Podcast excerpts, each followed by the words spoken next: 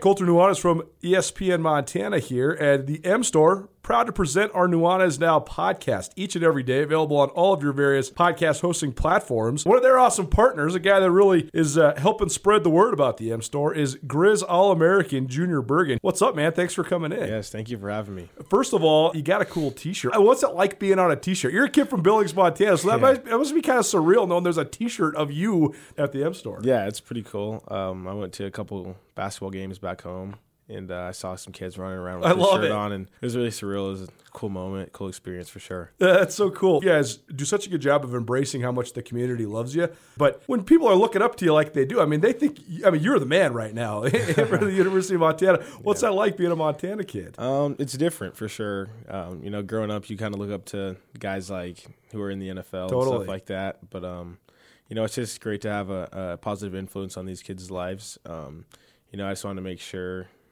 uh, I set the example and lead by example and give them someone to look up to. Go check out the M Store. They're located there at the corner of Higgins and Broadway here in the city of Missoula, and you can also visit anytime online, montanamstore.com. They have all the latest and greatest, a whole bunch of original Grizz gear, and of course, they have Junior Bergen t-shirts. Junior Bergen, proud partner with the M Store, as well as us here at uh, ESPN Montana. Thanks for swinging by, man. Yes, sir. Thank you for having me.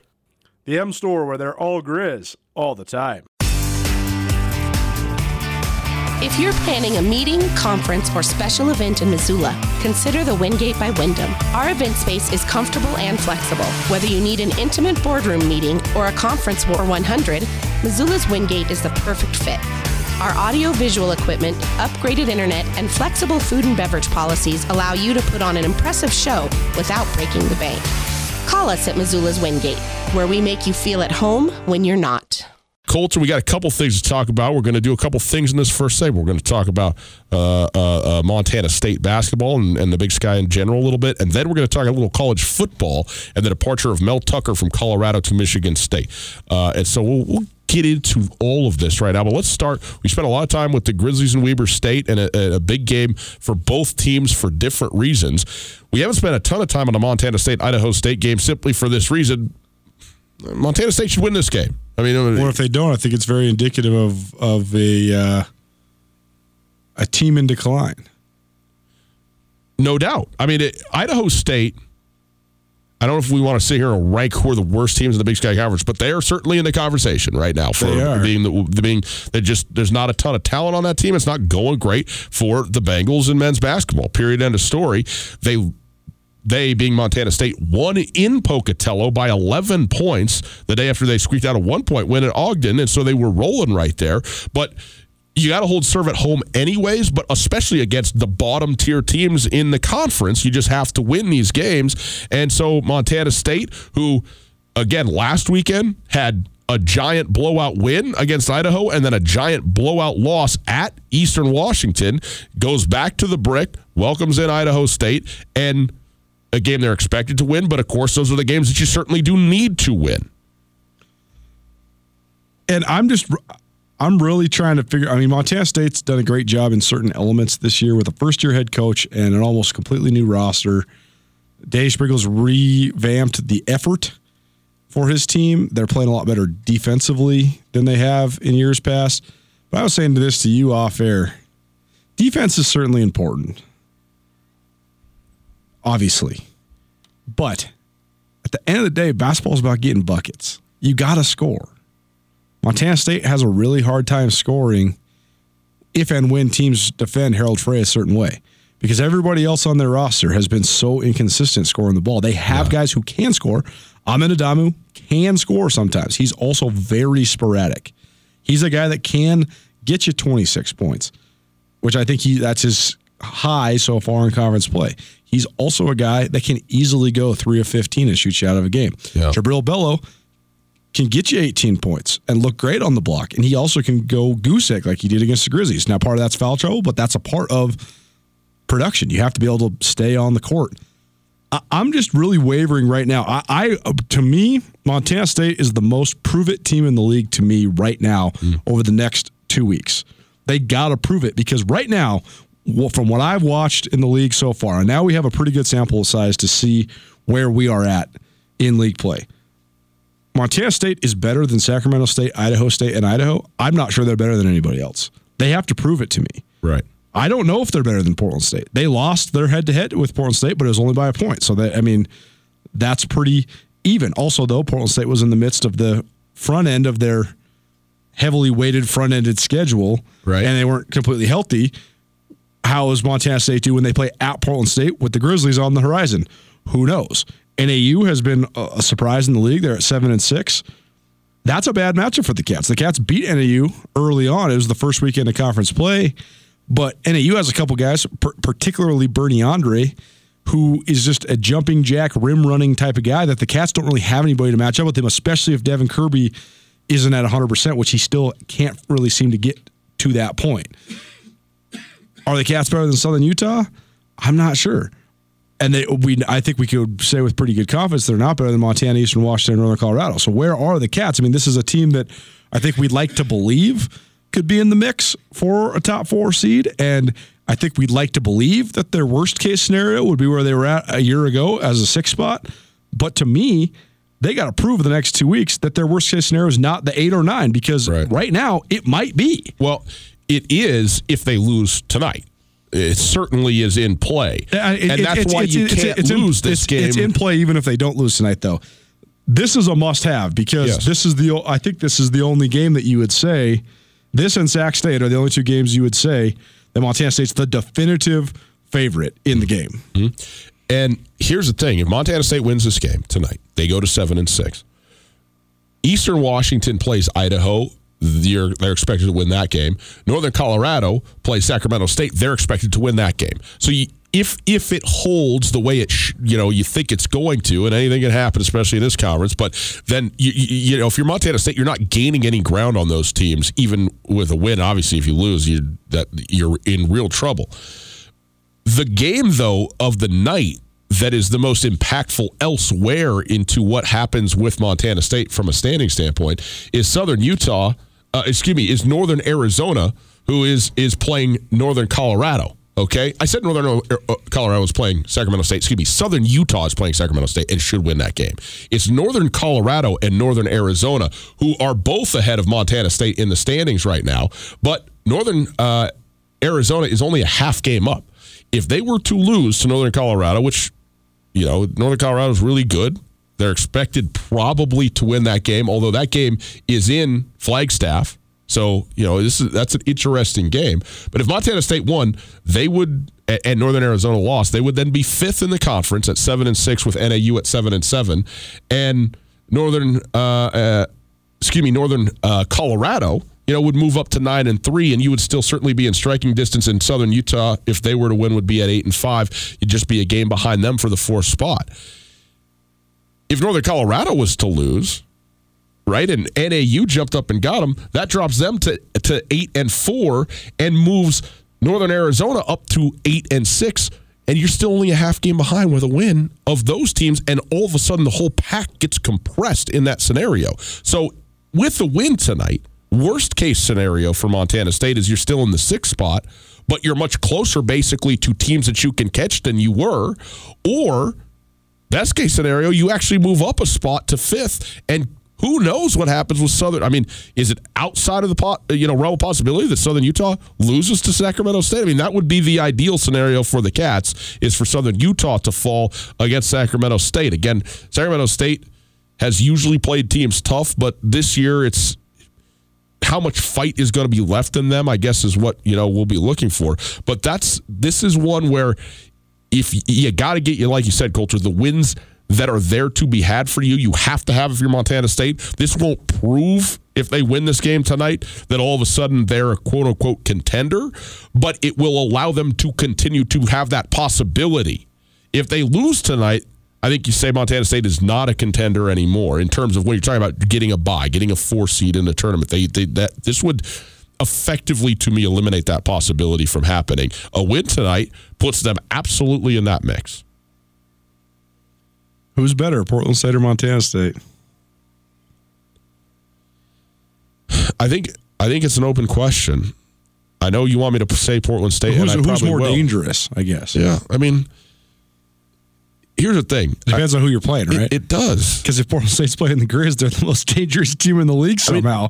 I mean, I mean First of all, Portland State lost by double digits, but they were down a couple of guys to the Grizzlies. But it, I mean, State, not just a couple of guys though. They didn't have their most important guy. Sal Nuhu who's not their best player, but he's their most important player. But when they played Montana State in Bozeman, they won right by a point. One point. Yep. Harold Frey hit a uh, game-winning shot, what but it was eight like seconds it, left, seconds, and Holland, yeah, yep. Holland Woods scored the game. Actually, bucket. finished it off. All I'm saying is, is, I mean, if you lose at home then then the other team gets to say that that they're better than you are. Okay, that's just the way it is. But if you're talking about, I mean, you want to see two even teams, that was as even a game as you can have, you know. And so, I'm not going to sit here and go, you know, obviously Portland State's better than Montana State. I think they're the issue with Montana State is this. They seem to have the biggest breadth of any team in terms of how well they play which is not right. what you want. And how much of that is the being on the road or being at home? Right. And, and so if you're asking me how good is Montana State, there's not an there's not an answer to that question. How good is Montana State when they're playing at their best? An absolutely having a bye team and a potentially dangerous team in the tournament. When they're at their worst, one and done on day one of the tournament. So so that's that is the issue with this Montana State team. And so much of this is just, I mean, it's so indicative when you look at the standings, you look at the home and road records. Yes. The teams that are in the bottom, the second half of the standings just have terrible road records. And the Cats are 4 and 8, Portland State's 4 and 11, Weber State's 3 and 6, Sac State's 3 and 8, Idaho State's 2 and 9, Idaho's 1 and 9 away from home. You know, Montana doesn't have a great home record. Uh, Montana is four or, and nine away, four and nine away. That's amazing. Eastern Washington seven and six on the road. That's the only winning record on the road in the league. The difference though is Montana's ten, 10 and, and one in Missoula and undefeated in conference play. So yes. uh, that makes up for a lot of. Well, it, it, it's an interesting game. It's it's an interesting scenario. Again, I think this game tonight when you have to have it and you are the better team, and I will say that Montana State is the better team in this game tonight. Yes then you know there's not a lot, a lot of analysis that you need to sit here and do and break it all down. Sure. You got to go play well and win the dang basketball game. The That's one, it. The one interesting factor worth mentioning is that Ryan Looney's first year head coach at Idaho State. He was one of the finalists for the Montana State job. I think they brought four, maybe five candidates to campus. Looney was the most uh, atypical of them. I think they had an assistant from uh, a guy who had spent time at both Xavier and Vanderbilt. They had an assistant who had spent time on Lon Kruger's staff at Oklahoma. They had an assistant who had coached under Eric Musselman at Nevada. And then they had Danny Sprinkle, who's an alum who had been an assistant in the Big West for most of the last 20 years. So four Division One assistants, including a couple guys from Power Five conferences, and then Looney. Looney was a guy who played Frontier Conference basketball, a guy who was a Division two coach, first at Seattle Pacific and then at Point Loma led Point Loma all the way to the Division two national championship game a year ago. But he was sort of the outlier amongst the candidates, and then he brought it all the way down. And I actually had it from two different sources that they had hired him, but I I couldn't get the third, and then I was glad I waited because then I don't know if it was an internal change of the mind or if the stream of, stream of information was just incorrect. But then they hired Danny Sprinkle, but. Yeah. Ryan Looney wanted the Montana State job. He didn't get the Montana State job, so you just wonder if he himself has a little extra juice coming into this game. Idaho State, I think we could both agree, is one of, if probably, in my mind, power rankings, they're 11 out of 11 in terms of what they could do in the tournament. The, yeah. Because Trevon Allen's is better than anybody on Idaho State, and that's why I have that Idaho State below Idaho. That said, it would be a feather in the cap for Ryan Looney if he could get a win no in Bozeman tonight. So I do think it's a, an interesting game, even if you're talking about two teams bottom half of the standings. Colter, you have a business, and your business is based in the World Wide Web. Indeed, I do. So I'm on my computer all the time. And if you're not online, you're not making money, and it is important to make sure that you're online and secure. Am I right? Absolutely. Got to be cyber safe this day and age. Well, for you business owners out there, whether you have an online business or a brick and mortar business, it's still running through the web. We all know that's a fact. And in today's always on world, your business demands a simpler approach to network security. At Blackfoot Communications, they deliver state of the art security solutions from the perimeter to the endpoint devices and remote data backup for businesses across the state of Montana. They do. They're keeping everybody cyber secure and ensuring that businesses run the way that they need to across the state. So ensure your company's network is online, all the time. For more information, visit goblackfoot.com slash business. That's goblackfoot.com slash business. And you can click the link right here in the old podcast. We've made it so very easy for you. Go visit and find out how to keep your business or the business of people you know secure online with Blackfoot. Stu Tell Nuanez, 1029 ESPN Radio. Colter, let's shift directions here a little bit. Yep. Talk some college football. Mel Tucker is the head coach Colorado for one season. Dave, what was Colorado? Did you tell me this year? Like five and seven, something like five and seven. Five and seven.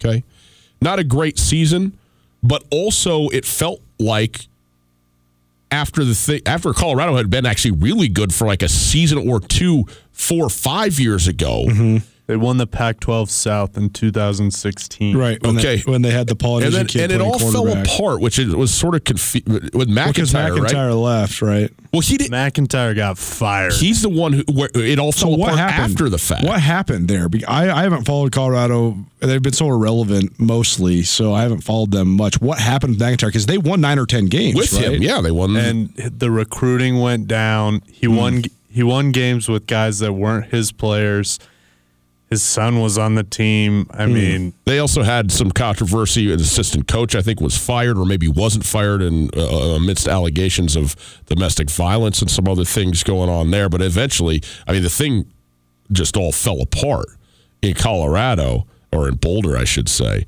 And so they go, they fire MacIntyre, they hire Mel Tucker, and Mel Tucker felt like, hey, this guy, even you know, five and seven year one, but he's going to get it rolling. He's the guy for the job.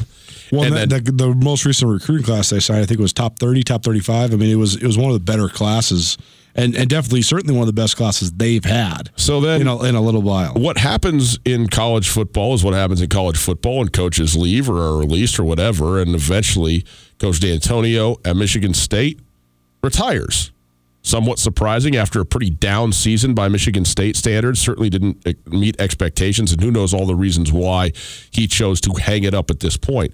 But so, so I read something today about yeah. his retiring. He wanted to coach the 2020 season and be able to name his replacement. And MSU told him that wasn't going to be the case, so he just decided to abruptly retire. And David, t- tell me, it, he did this the day of or like the day after National day, Signing Day? The day before. Or the day National before National Signing Day. Day. So, I mean, now even with the early signing period and stuff, that is an awkward time to go, you know what? I'm good here. And tactful for Mark Dantonio to get out of that. And place, most tactful right?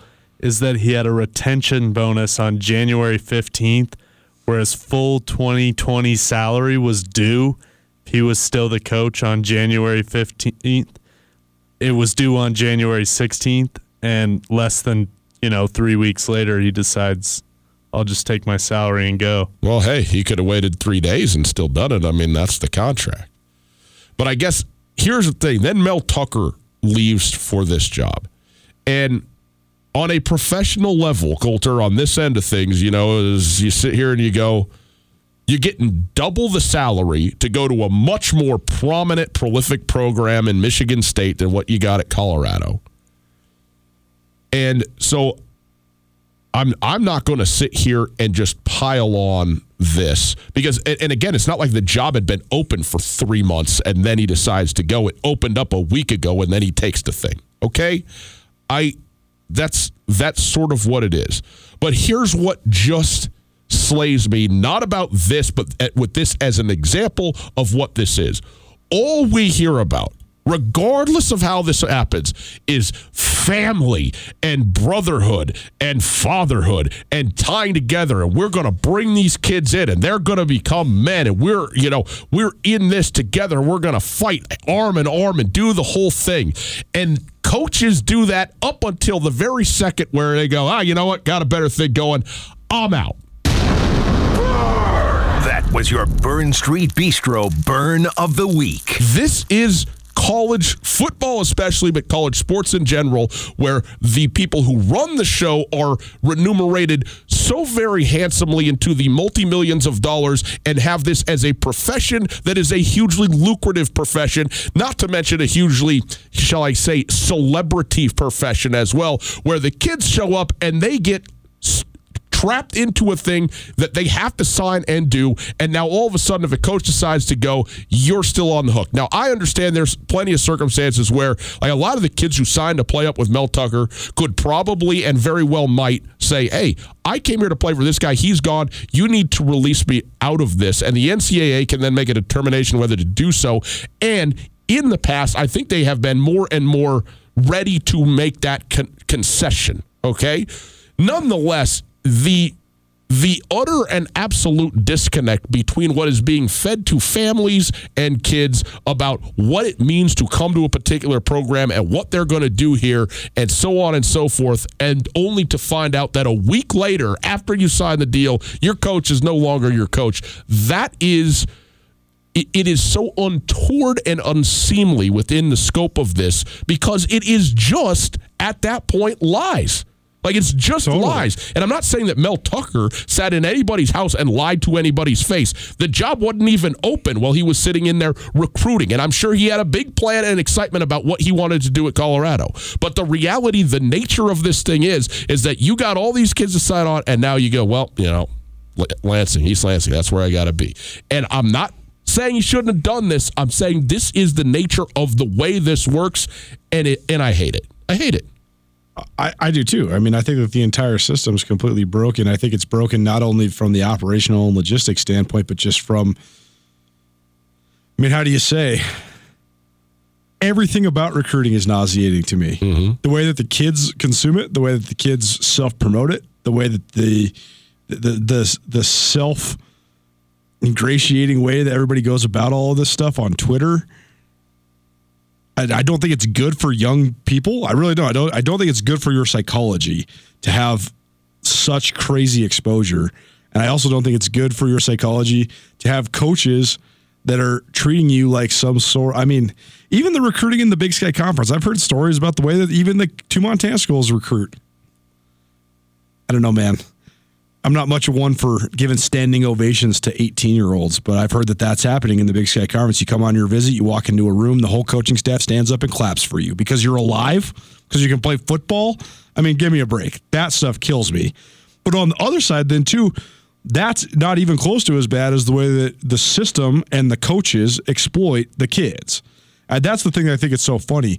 I do all these recruiting stories, and they're very rewarding for me to do because you learn about the kids early you get to especially out of state kids just hearing what they thought Montana was going to be like before they came on visits here and stuff like that. That's always hilarious. But at the same time, I think it's so funny because they always tell you about all the things that the, the coaches told them about the program and all the things the coaches told them about how bad they want them. Every kid is the top guy on the board at their position. Every kid yeah. is going to come in and make a huge impact. Right. Every kid is going to be a star. And it's just so funny to me because the, one of the biggest trends in college sports is you get these guys in, you loved them so much, and then they're coming, they're coming, they're coming. The optimism's crazy. You can't believe how much they're going to impact your program. Then they get there, and you just decide you hate them. We see this in basketball in the Big Sky Conference so often, where this guy's going to be a program saver, and he's on campus for three weeks, and the coaches just they're they're planning on how am I going to get rid of this guy. I can't even believe that I signed this guy. How bad was this guy? It's always somebody else's fault. It's not their bad evaluation. It's always somebody else's fault.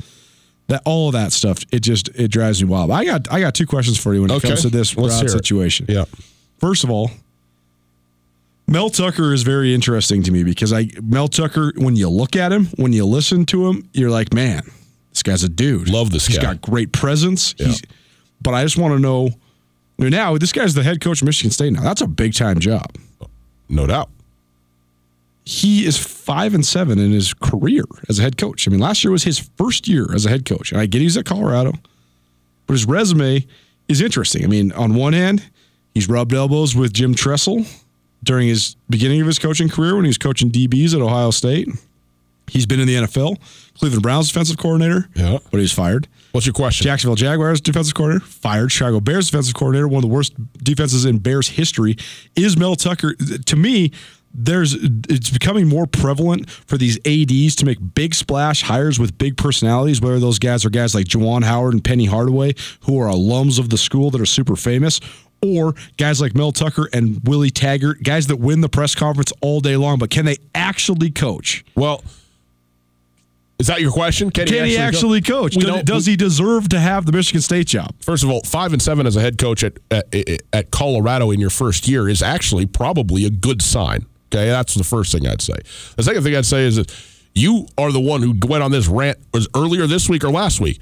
It used to be that the longer you were in your profession, the more the, the, the the better you were at it and and the more uh, uh, reverence that you created and so the longer tenured guys that was what you needed you needed experience at all of this sure. and, all, and so on and so forth now with analytics and everything like that you know you you you used like journalism and news as as your example but sure. in coaching there's you, there's so much more going on now in the new age kid and so forth and so on. And you can be a successful coach at any age. I mean, you could be, uh, you know, Mack Brown at North Carolina sure. all the way down to whoever you want. But all I'm saying is the experience side of this thing and how good guys are or aren't, I think is we we still put a lot of emphasis on it and maybe too much. I mean, people said all day long, and I was, uh, listen, I'm not sold on Matt LaFleur by any stretch of the imagination for the Green Bay Packers. Right. But he's like the offensive coordinator of the number 26 offense for one season with the Tennessee Titans.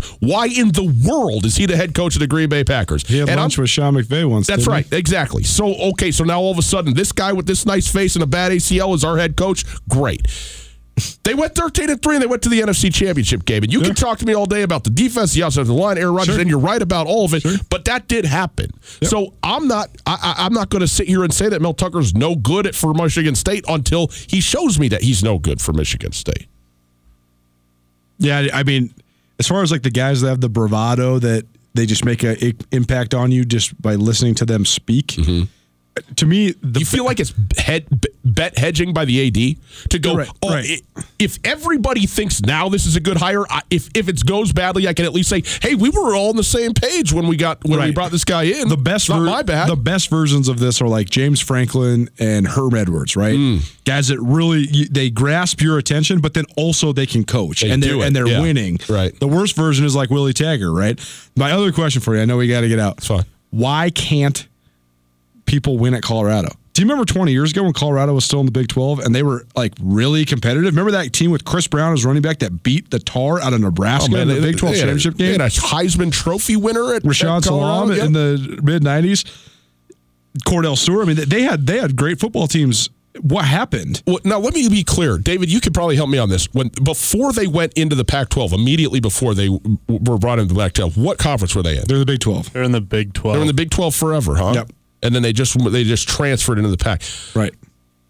Here's what I'd say. I know for sure that the upgrades to the facilities that have happened in Boulder for their athletic department in the last like five years, major. And they are as beautiful and as wonderful. And they got leather chairs and fireplaces and the whole thing. Okay. So it's spectacular. And we know how important that can be. Totally. And we, th- I thought we were seeing the fruits of that in 2016 mm-hmm. when they were good. I mean, not legitimately good. They were. Why it's not sustainable, I don't know. You always tell me about the California thing, and you always tell me about the Arizona thing because people aren't going to those places to just play football. They're going to those places to play football and have a nice time of it. You know what?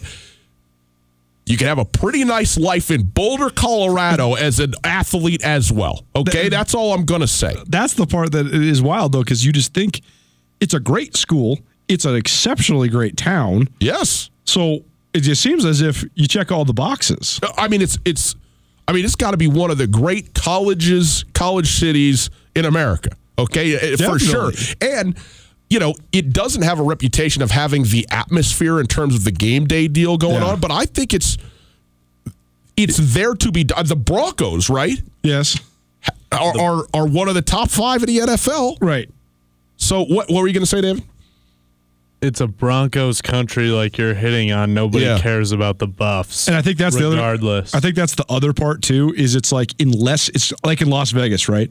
If you're at UNLV, you if if you could be a part of the show, if you are truly national elite, you could be a part of the Vegas show. And if you're a part of the Vegas show, you're going to be Big among time. the most popular yeah. teams in the country. Yeah. But if you're not, then who wants to go watch even just an above average UNLV team when you can go do so much else? It's the same thing with Colorado, I think if they're not at the top of the Pac 12, why would you care? Because, okay, well, I'll just read about it in the paper tomorrow. Yeah. I'm going to go float the river. I'm going to go ski. I'm going to go hike the mountain. I'm going to go do whatever there is to do. That's more fun than that. And let's be clear Denver and Boulder are close to each other. But Denver ain't Boulder and vice versa. Beverly Hills and Watts are close to one another, and they're not the same thing either. So sure. I'm not saying you know. It, it, it, I'm just saying if you got if you got a nice you know you got a nice life going on, sometimes taking your shirt off in the middle of winter and having some suds and hooting and hollering at a college football game or isn't the thing that you're doing on a regular basis, okay?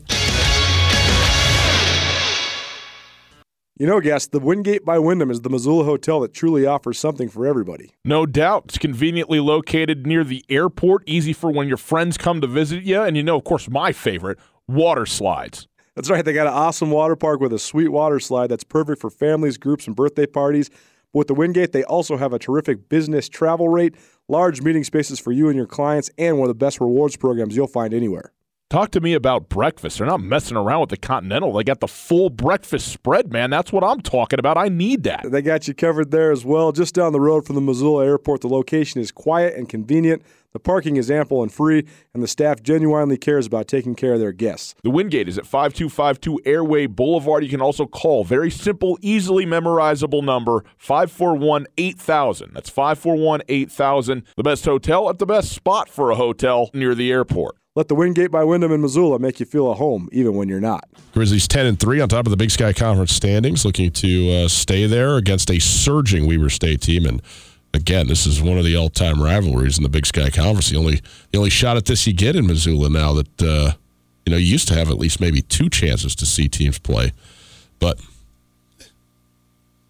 it's what it is. Are you are we okay with the neutral site thing ultimately? You like it or not like it? I've heard all the arguments from all the coaches. And I think that the thing that the fans don't understand is and last year, actually, in Boise was a lot better. Reno, I loved Reno. I thought it was the greatest place in the world. Some of the most fun times I've had in my adult life Stop have been right in there. Reno. Why are you using past tense? You love Reno, and it is one of the best places on earth to you. Yes. It okay, is. now continue. It is. It is. the but the attendance was embarrassing, yes. especially for the women's games. I mean, it was just downright horrible. Yep. I mean, there was a couple girls' games that were the people that were there were working. There, were, there was no humans there to watch the game. Yeah, that sucks. No matter who you are, it's just not fun to play in a no one in a gym. And that gym wasn't great. And the gym at Boise is great. Yes, it is because it's a lot closer to Idaho, Idaho State, Montana, Montana State. Travels four, much better. Four of the schools that are the biggest draw. Yeah. Eastern Washington too. I mean, there was a lot of fans. I mean, and the guys' championship game it was close to sold out. I thought it was a good atmosphere for the championship game. The b- biggest argument before, like when the Grizz won in Reno the last year, there's about 800 Grizz fans there. There's probably about 1,500 people in the stadium overall. But everybody's argument was, well, there would have been 7,500 if the Grizz would have hosted this thing in Missoula. It would have been sold out. Would have looked sweet on ESPN. Okay, the fact that they're getting people now in Boise, that's good. But the neutral site, I think it's my belief, and I think this is the number one thing that the coaches argued, is that to get ready for the NCAA tournament, you have to play at a neutral site tournament because then you can actually practice while playing the art of a tournament. What it's like to have a quick turnaround if you were by chance win a game in the NCAA tournament. More importantly, what it's like to play on our neutral site court, to have strict rules in terms of practice times, warm up times, sh- when you have to be at your shoot around, staying together as a team, the logistics of busing. But most importantly, the Grizz rode their home court advantage in the Big Sky Championship game to the NCAA tournament multiple times, and then went out and lost by 50 to Syracuse. Now, went out and lost by 40 to Wisconsin. I understand everything you're saying here, and I'm not even saying I disagree, but let me ask you this. Yep. If those teams, games, tournaments would have been played on a neutral site court. Yeah. And somebody other than Montana would have won. Sure. What would have happened to them in the tournament? Well, I mean, I don't think that you can really get more embarrassed than Montana did in 2013 by Syracuse. Yeah. I think that was absolutely the worst draw Big Sky team has gotten this century, maybe the worst draw the Big Sky team's gotten ever. And it's not as if that Syracuse team was that outstanding, although they, they did they, go to the Final Four. Did, did they, final? not? I think they went to the Elite Eight. That team was so ugly. So, so ugly. So ugly, right. the Final Four Final Four. Yeah, they went to the Final Four, right. But that Grizz team, they were built on speed, quickness, and defense. They had no shooting to speak of. Will Cherry is one of the all-time great players at, at Montana. Will Cherry can't make a jump shot. I'm just against I'm against you. the uh, oh, oh, well. T- if Weber State wins that game and it's Damian Lillard and not Will Cherry, they don't lose by 50 because Damian Lillard can shoot against the zone. That Montana team could not shoot, so they can't play against Syracuse's zone. Nobody's beating Syracuse. I agree. I agree, but Weber could have lost by 15, not 50. But who cares? Like no, no, no. It's all about the reputation of your program. Think about how much better North Dakota and North Dakota's fans feel about their performance against Arizona a couple years ago than getting absolutely destroyed. I mean, the Grizz, the Grizz have three of the most lopsided, embarrassing losses this century in the tournament. Period, regardless of seeds. I, every team, when you watch, do you you watch the NCAA tournament?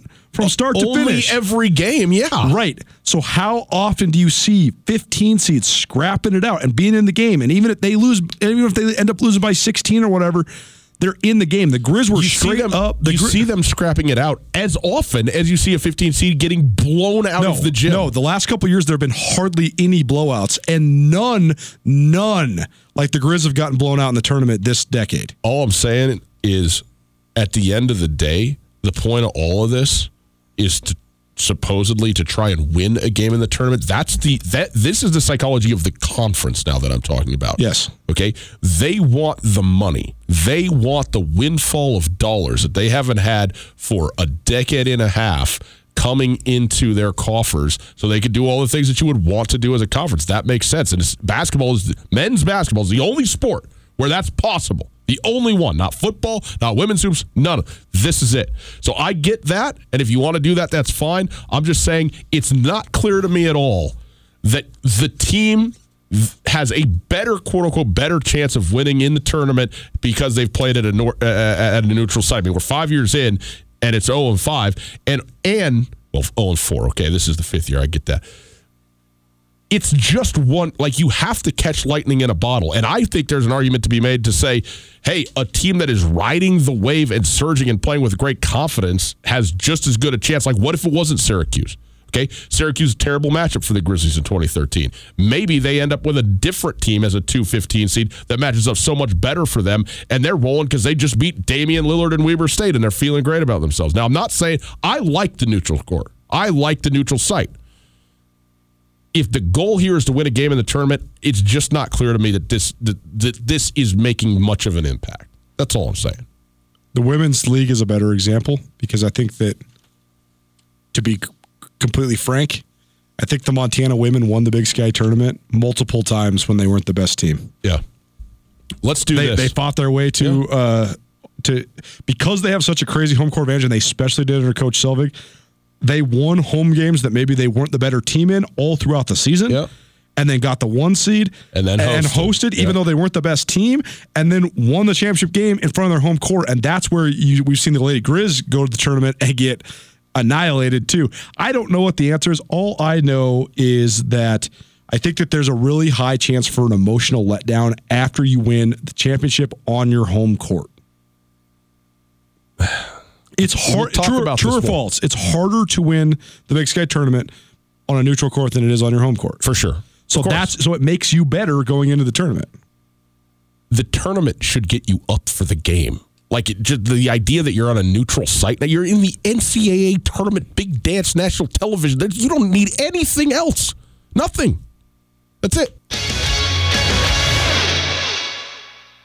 Colter, you have a business, and your business is based in the World Wide Web. Indeed, I do. So I'm on my computer all the time. And if you're not online, you're not making money, and it is important to make sure that you're online and secure. Am I right? Absolutely. Got to be cyber safe this day and age. Well, for you business owners out there, whether you have an online business or a brick and mortar business, it's still running through the web. We all know that's a fact. And in today's always on world, your business demands a simpler approach to network security. At Blackfoot Communications, they deliver state of the art security solutions from the perimeter to the endpoint devices and remote data backup for businesses across the state of Montana. They do. They're keeping everybody cyber secure and ensuring that businesses run the way that they need to across the state. So ensure your company's network is online all the time. For more information, visit goblackfoot.com slash business. That's goblackfoot.com slash business. And you can click the link right here in the old podcast. We've made it so very easy for you. Go visit and find out how to keep your business or the business of people you know secure online with Blackfoot. Colter Josh Vazquez has uh, really come on strong for Montana. Uh, the most obvious way to look at this is in his three point shooting. He was one of his first 19 for the Grizzlies from the beyond the arc. Not great. He's 11 of 15 since then. Yep. Great. Uh, he's also shooting since he moved to uh, exclusively bench role. He's yeah. Uh, 8 of 10 from three. So, I had a chance to talk to uh, Josh Vazquez earlier on in in the week and just asked him. You'll hear a couple questions here, but asked him what is the comfort level that he's experienced at the Division One level? Because he played a high level in high school, but still a jump to go from high school to Division One level. What's it been like? That's what he said. Uh, my comfort level, I felt like I, I, was pretty comfortable in the beginning, just knowing that I was able to play. But one thing that was a big adjustment for me is definitely the physicality. Um, just for me, especially getting in the weight room, it was my my first time really getting in the weight room here, and um, like guarding like senior point guards here that've been in college for a while. That was something pretty tough for me to do, but I adjusted pretty well to it. What was your welcome to the Big Sky moment? I forgot what game it was, but I was guarding uh, a bigger point guard than me, and he kind of was trying to drive me to the rim, and he kind of put a shoulder on my chest, and that really kind of woke me up a little bit. It knocked me back, and it was like that was that was a welcome for me. We've been watching you play, but you're still a newcomer to this team. Just for people who are listening, what do you think marks your game? What do you feel like you do well? What do you bring to the basketball court? I just feel I'm really unselfish. I like to give the ball to my other teammates. I like to see them score. I really get like a like a warm feeling when I get an assist to a teammate because I know they feel good after a while hitting a good shot. So I think I bring that to the table and just being unselfish. You like to hear that from your point guard. The, the thing he likes the most to do is facilitate his teammates and uh, and get them involved. Hey, Colter, you made a good point to me uh, uh, about Josh as a basketball player. He said, he said, watch him when he's got the ball in his hands. Not only does he never look at himself dribbling the basketball, which certainly shouldn't do at this point, he doesn't look at the defender defending no. him either. He is always eyes up, elsewhere on the floor. He's so in control. The handle that he's got, the confidence that he's plays with, he doesn't need to worry about the guy standing in front of him.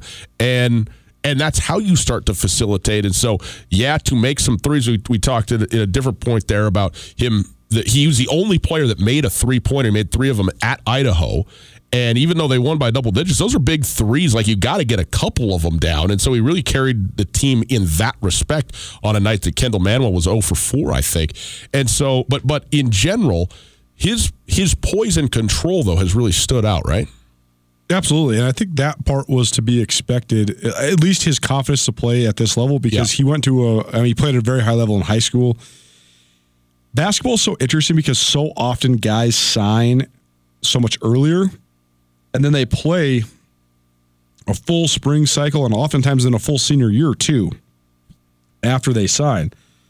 And so so often you can get guys that maybe when it's the early the earliest that they can sign, they're not even close to what they're going to become and I think that that's maybe not all three of these guys, but I definitely think Derrick Carter Hollinger and Josh Vazquez amongst the greatest freshmen would they be at Montana if they wouldn't have signed until after their senior years? I'm not sure because mm. they both had huge senior years. Yeah. Yeah, but, but the recruit, you don't really know who's going to recruit them because they're already signed. They were early signees, so there's really no indication on how much they could have blown up or who they could have gotten offers from. They were getting Big West and and some mid to low level West Coast Conference offers too, to be sure. Before that, but who knows? I don't think either one of them maybe would have been able to play all the way up into the Pac-12, but they could have been Mountain West guys, maybe, especially Vazquez, because I think that even though he's slight right now because he's he's only 18, maybe 19, but he's a teenager. He's he's got good size and length. I mean, he's a he he, is. They list him at six three. He is six two though. I mean, he, he he's actually in talking to him. He was bigger than I thought he was right. to be. Really, even as I mean, he's he's not a big strong guy by any stretch. Like you say, I mean, he's a, he's a kid, right? But if if you were to stand next to him, he's actually stronger than you think, and he's bigger than you think. Yes, he he looks small on the floor, and then all of a sudden you go, oh, well, not that small actually. I think that they just they love the unselfish demeanor. I I, th- I can't it can't be understated. First of all, the egos that exist in Division One college basketball now, and it's so hard to get freshmen that are willing to buy into a non-star role. If you're going to play when you're a freshman, you're going to have an elevated role, or you're going to be a developmental guy who's not ready to play. Finding the guy who's willing to be the seventh man, but also do that effectively is so big, especially when you started that guy earlier. To have the ment- mental transition to Josh Vazquez in the span of three games played between 11 and 33 minutes. Yeah. So, and then also when it, I mean, the way the teams are going to guard Montana, when they swing the ball, Josh Vazquez is going to be the one that's open. To have the confidence to be, to st- step up and hit that shot when it's going to be one of your only shots of the game, that it's huge. And I think that Travis DeCuire hit it on the head w- when talking about it. Uh, yeah, an interesting. You you pointed this out. It was a little bit of an eyebrow raise when at the beginning of the season, Josh Vazquez was starting and Timmy Falls was coming off the bench. And it went for a while that way, and then it sort of switched, and you thought, okay, well, this is a who's the starter and who's the backup. But recently, last you know three, four weeks, Timmy Falls and Josh Vazquez have been playing together on the floor quite a bit. I asked Coach DeCuire that very question. What does it bring to the team when they're on the floor together? Uh, just a lot of versatility. Uh, allows us to move Saeed around off the ball. Um, and you've got two guys that can create for others and make open shots. And so it spreads the floor out and gives us a lot of room. Uh, I think we're more effective offensively when we have those two on the floor. First of all, I thought what he said about Saeed Pridgett and his ability to roam when they're both on the floor was very, very interesting and, yeah. and, and worth paying attention to. But I thought those guys, you know, you think starting point guard, backup, whatever, whatever. The two of them as a backcourt, though, I think have been really effective together. And like you said, Timmy Falls to sort of, I think, probably overcome some frustration at not starting initially, and now he really is the starter. Uh, but the both of them are, are sort of, I think, pretty equitable in terms of minutes and that sort of thing. Uh, and and and their role together, I think, is really effective at times, and so it's it's fun to watch. basketball rotations are so interesting because Montana has not really changed the guys that they play; they're just changing who they play together and the way that they play those guys together in terms yeah. of minutes. Just putting Derrick Carter Hollinger in the starting lineup and putting Josh Vazquez off the bench, now you have a, a completely different lineup because then you can play Saeed Pridgett at every position, like at, all at once. You know what I mean? Like yeah. when he's in the starting lineup with and Jared Samuelson's knees feeling okay, and you got Samuelson, Pridgett, and Derrick Carter Hollinger, but then you also have Kendall Manuel and Timmy Falls. That's a very fluid lineup in terms of what positions they're playing. Totally. yeah. Abs- absolutely. Saeed might bring the ball up one time, and then Timmy might bring the ball up, and Saeed's playing the five on this position. Right. Right. Uh, but then also now Josh Vazquez can come off the bench as a combo guard, not a point guard, but then he can also come in as a point guard. So it just gives them a lot more versatility, even though you're playing the same guys. Yeah, no doubt. Well, big game tonight.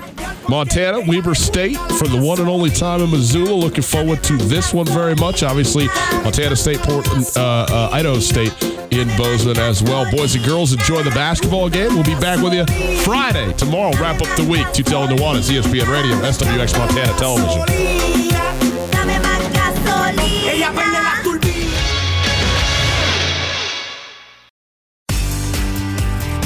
Whether you're traveling to Missoula for business, a family visit, or to watch the Grizz game, the Wingate wants to be your home away from home.